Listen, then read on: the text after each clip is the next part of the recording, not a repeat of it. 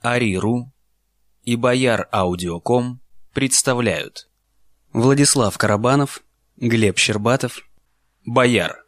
Сражение за будущее. Часть первая. Не все похожее на правду правда, не все похожее на вымысел вымысел. Пролог. Битва в горах. Северное Причерноморье на границе земли русов. За 1300 лет до наших дней. Туман волнами плыл над горами, предвещая, что день будет жаркий. Белели покрытые снегом вершины и уступы, но их подножия еще терялись в серой мгле. Ее мягкую завесу периодически разрывали зычные звуки боевых труб, эхом отражавшиеся от каменных стен.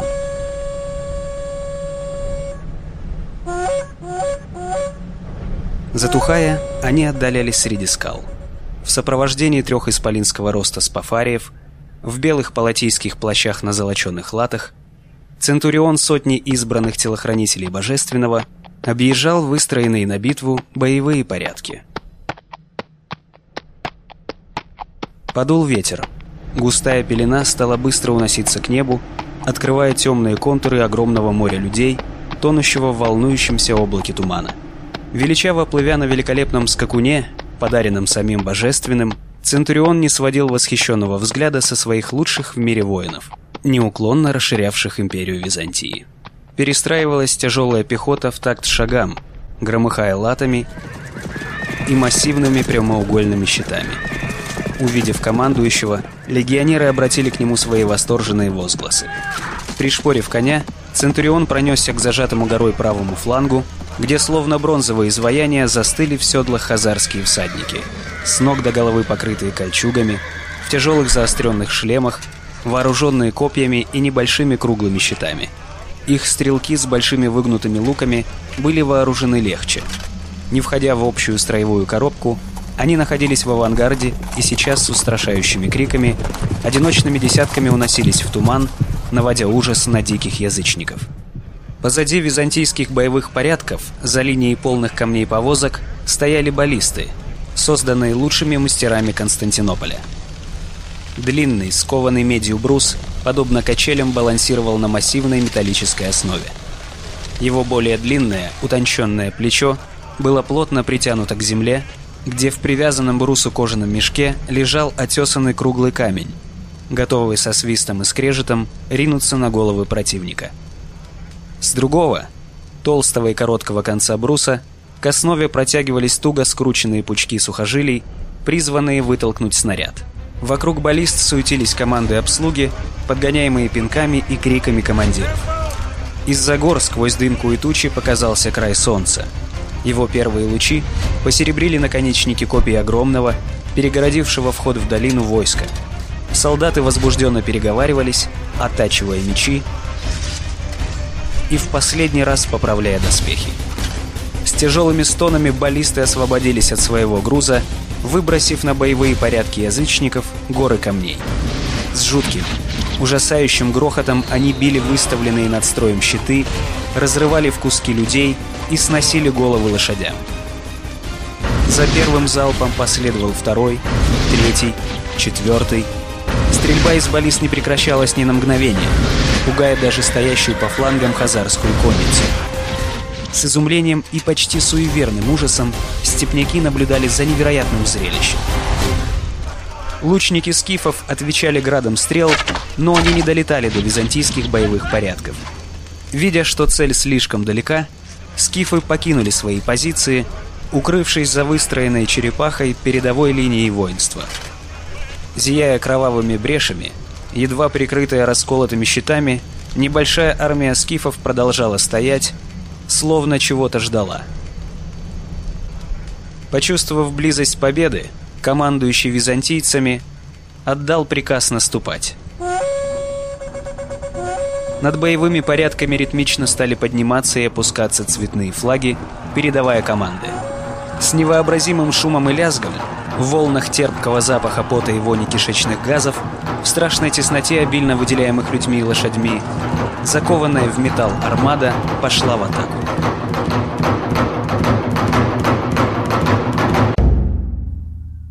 Огнеслав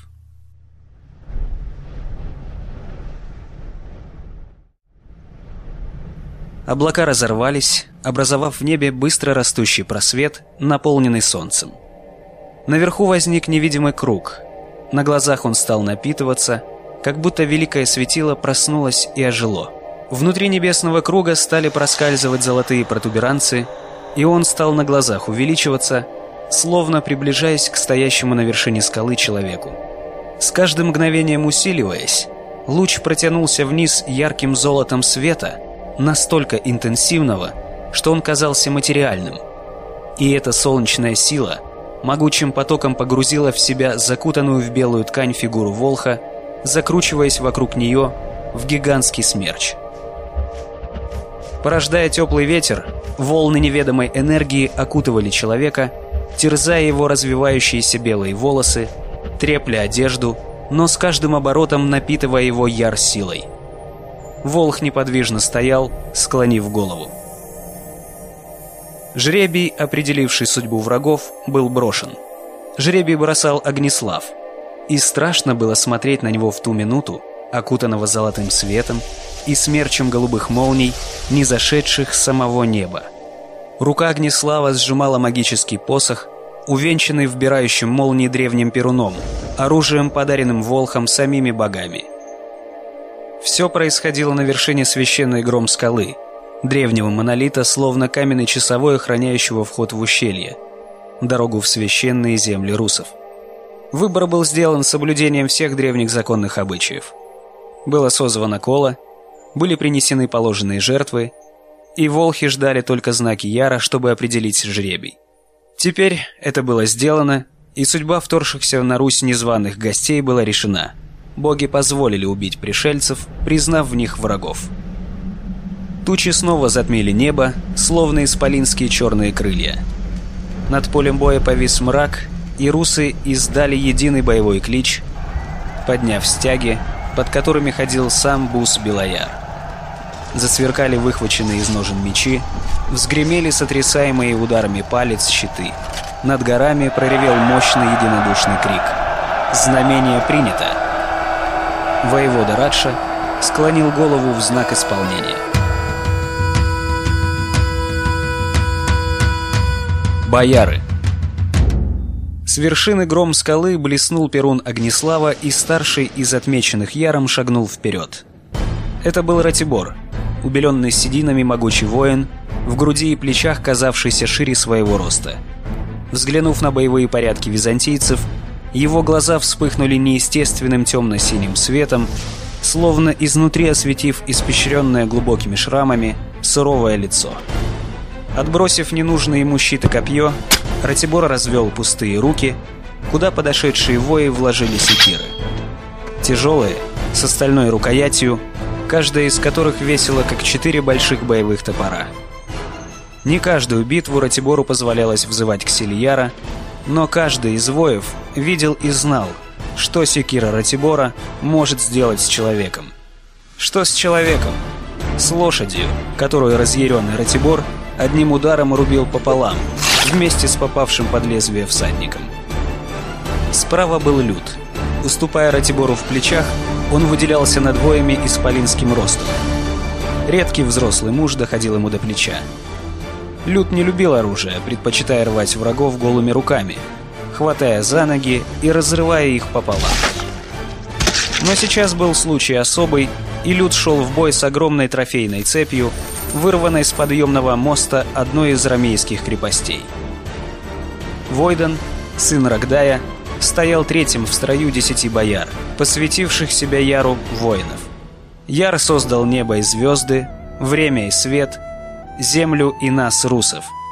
Яр вдохнул в нас силу и дух свой, и наполнил радостью. Яр родил богов наших, и боги пришли к щурам и пращурам нашим, и научили они нас охоте и бою, песням и волшеству, дали кузню и пряжу, но Яр над всеми богами, и свет его есть сила мира нашего и радость наша. И приходим мы в мир тесный от его света и уходим к нему.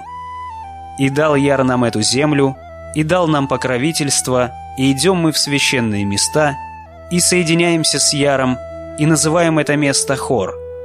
Ибо там мы поем вместе, хором священные слова Ори, обращаясь к Богу Вышнему нашему, и там мы с Творцом нашим яром, отцем проотцев наших. Те же, кто избран, обретают в хоре великую силу для боя, данную яром, и называются они бояры, и нет им равных под солнцем, и сильнее они берсерков, которые у готов. Заглушив завывание византийских труб, низко заревел древний рок русов, подобный вою разъяренного бера, и наполнил собой всю долину. Смерть и уничтожение нависли над скалами. Сыновья Яра, молча, растянутой редкой цепью, пошли в атаку. Их было всего десять. Засвистел металл, пронзающий доспехи. Началось избиение. В тумане послышались первые крики византийцев. Над их строем прокатился громкий вой, прерываемый отчаянными, душераздирающими криками. «Боярис! Даймонис!» Размытые движением, кольчуги бояров словно молнии вспыхивали среди строя врагов. Войдан был здесь в своей стихии. Стихии огня, в которой должна была сгореть вся эта пришедшая на его родину чужеземная нечисть. Его скорость и его ярость не знали пределов. Он легко уворачивался от летящих в него камней и стрел. Его меч вспыхивал молниями необузданных, первозданных сил. Он рубил врагов широкими круговыми ударами, зачищая от них пространство вокруг себя. Ни один удар не пропадал даром. Враги бросали в него копья и стрелы, метали камни, но для Войдена они летели неестественно медленно, словно камни, тонущие в мерзлом прозрачном масле, ибо, повинуясь воле Войдена, время практически остановилось. Все вокруг словно застыло, превращая воздух в вязкий кисель. Двигался только он, Войден, и его сражающиеся рядом братья-бояры, за каждым из которых тянулась длинная просека уничтоженных врагов отчины. Мощный напор бояров заставлял врагов разлетаться волнами, словно воду под тяжелыми ударами камней. Бояры рубили всех подряд, орудуя секирами, мечами и цепями. Когда сталь ломалась или застревала в доспехах, они отнимали оружие у врагов и продолжали свою суровую брань, пока с криками ужаса, теряя сотни убитых, византийцы в неистовом ужасе не кинулись в бегство.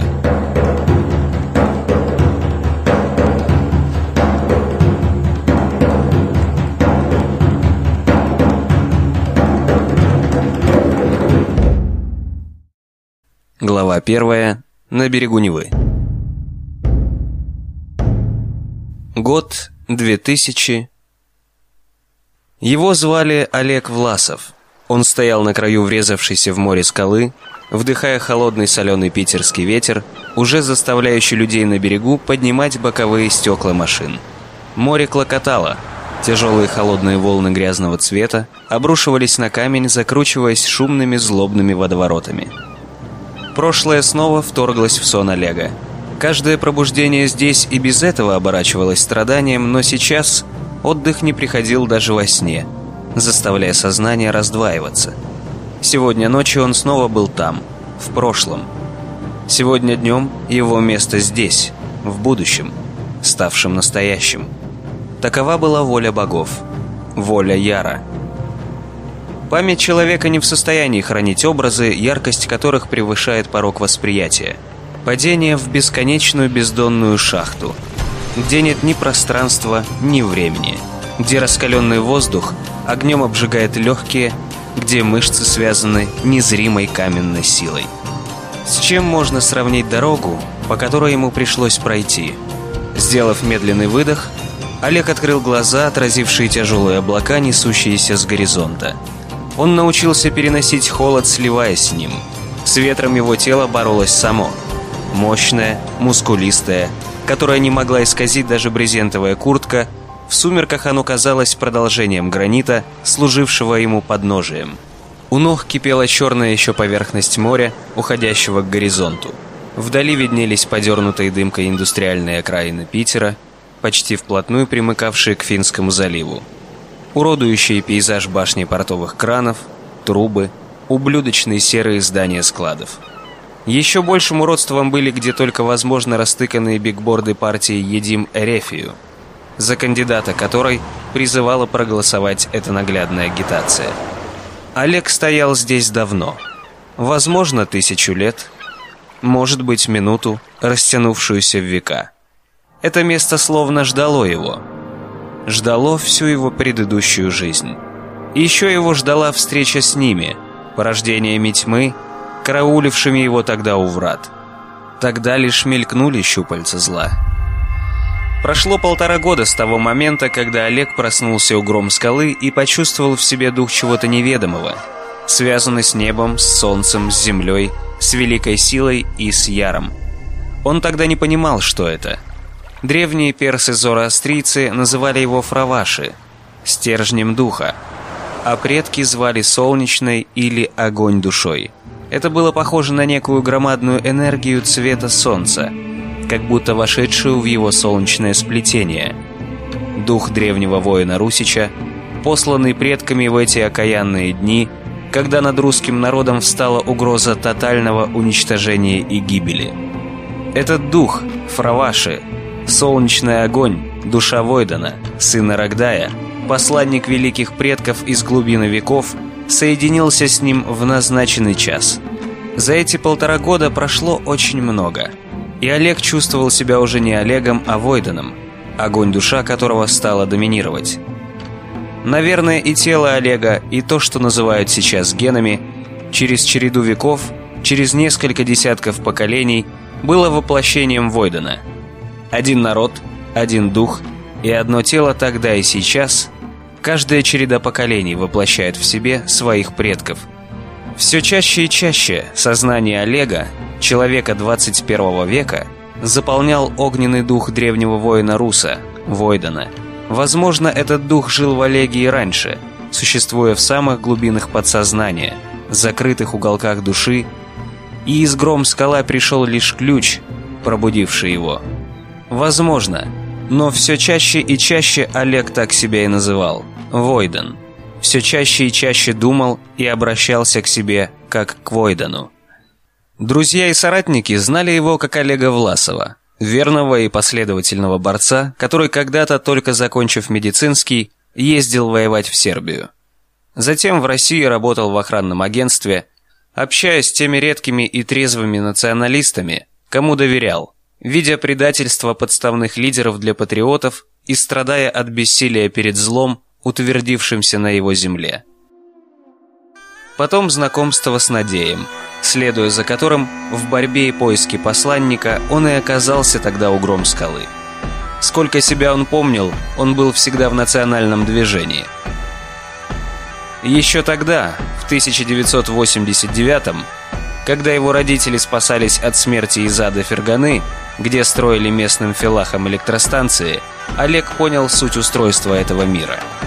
И еще – Сколько он себя помнил, его душа всегда жаждала справедливости и правды. В этом с Войденом они были едины, и не случайно он был тогда у гром скалы, когда вырвавшийся из каменного сна дух бояра нашел его. За эти полтора года, когда в него влился дух Войдена, очень многое поменялось.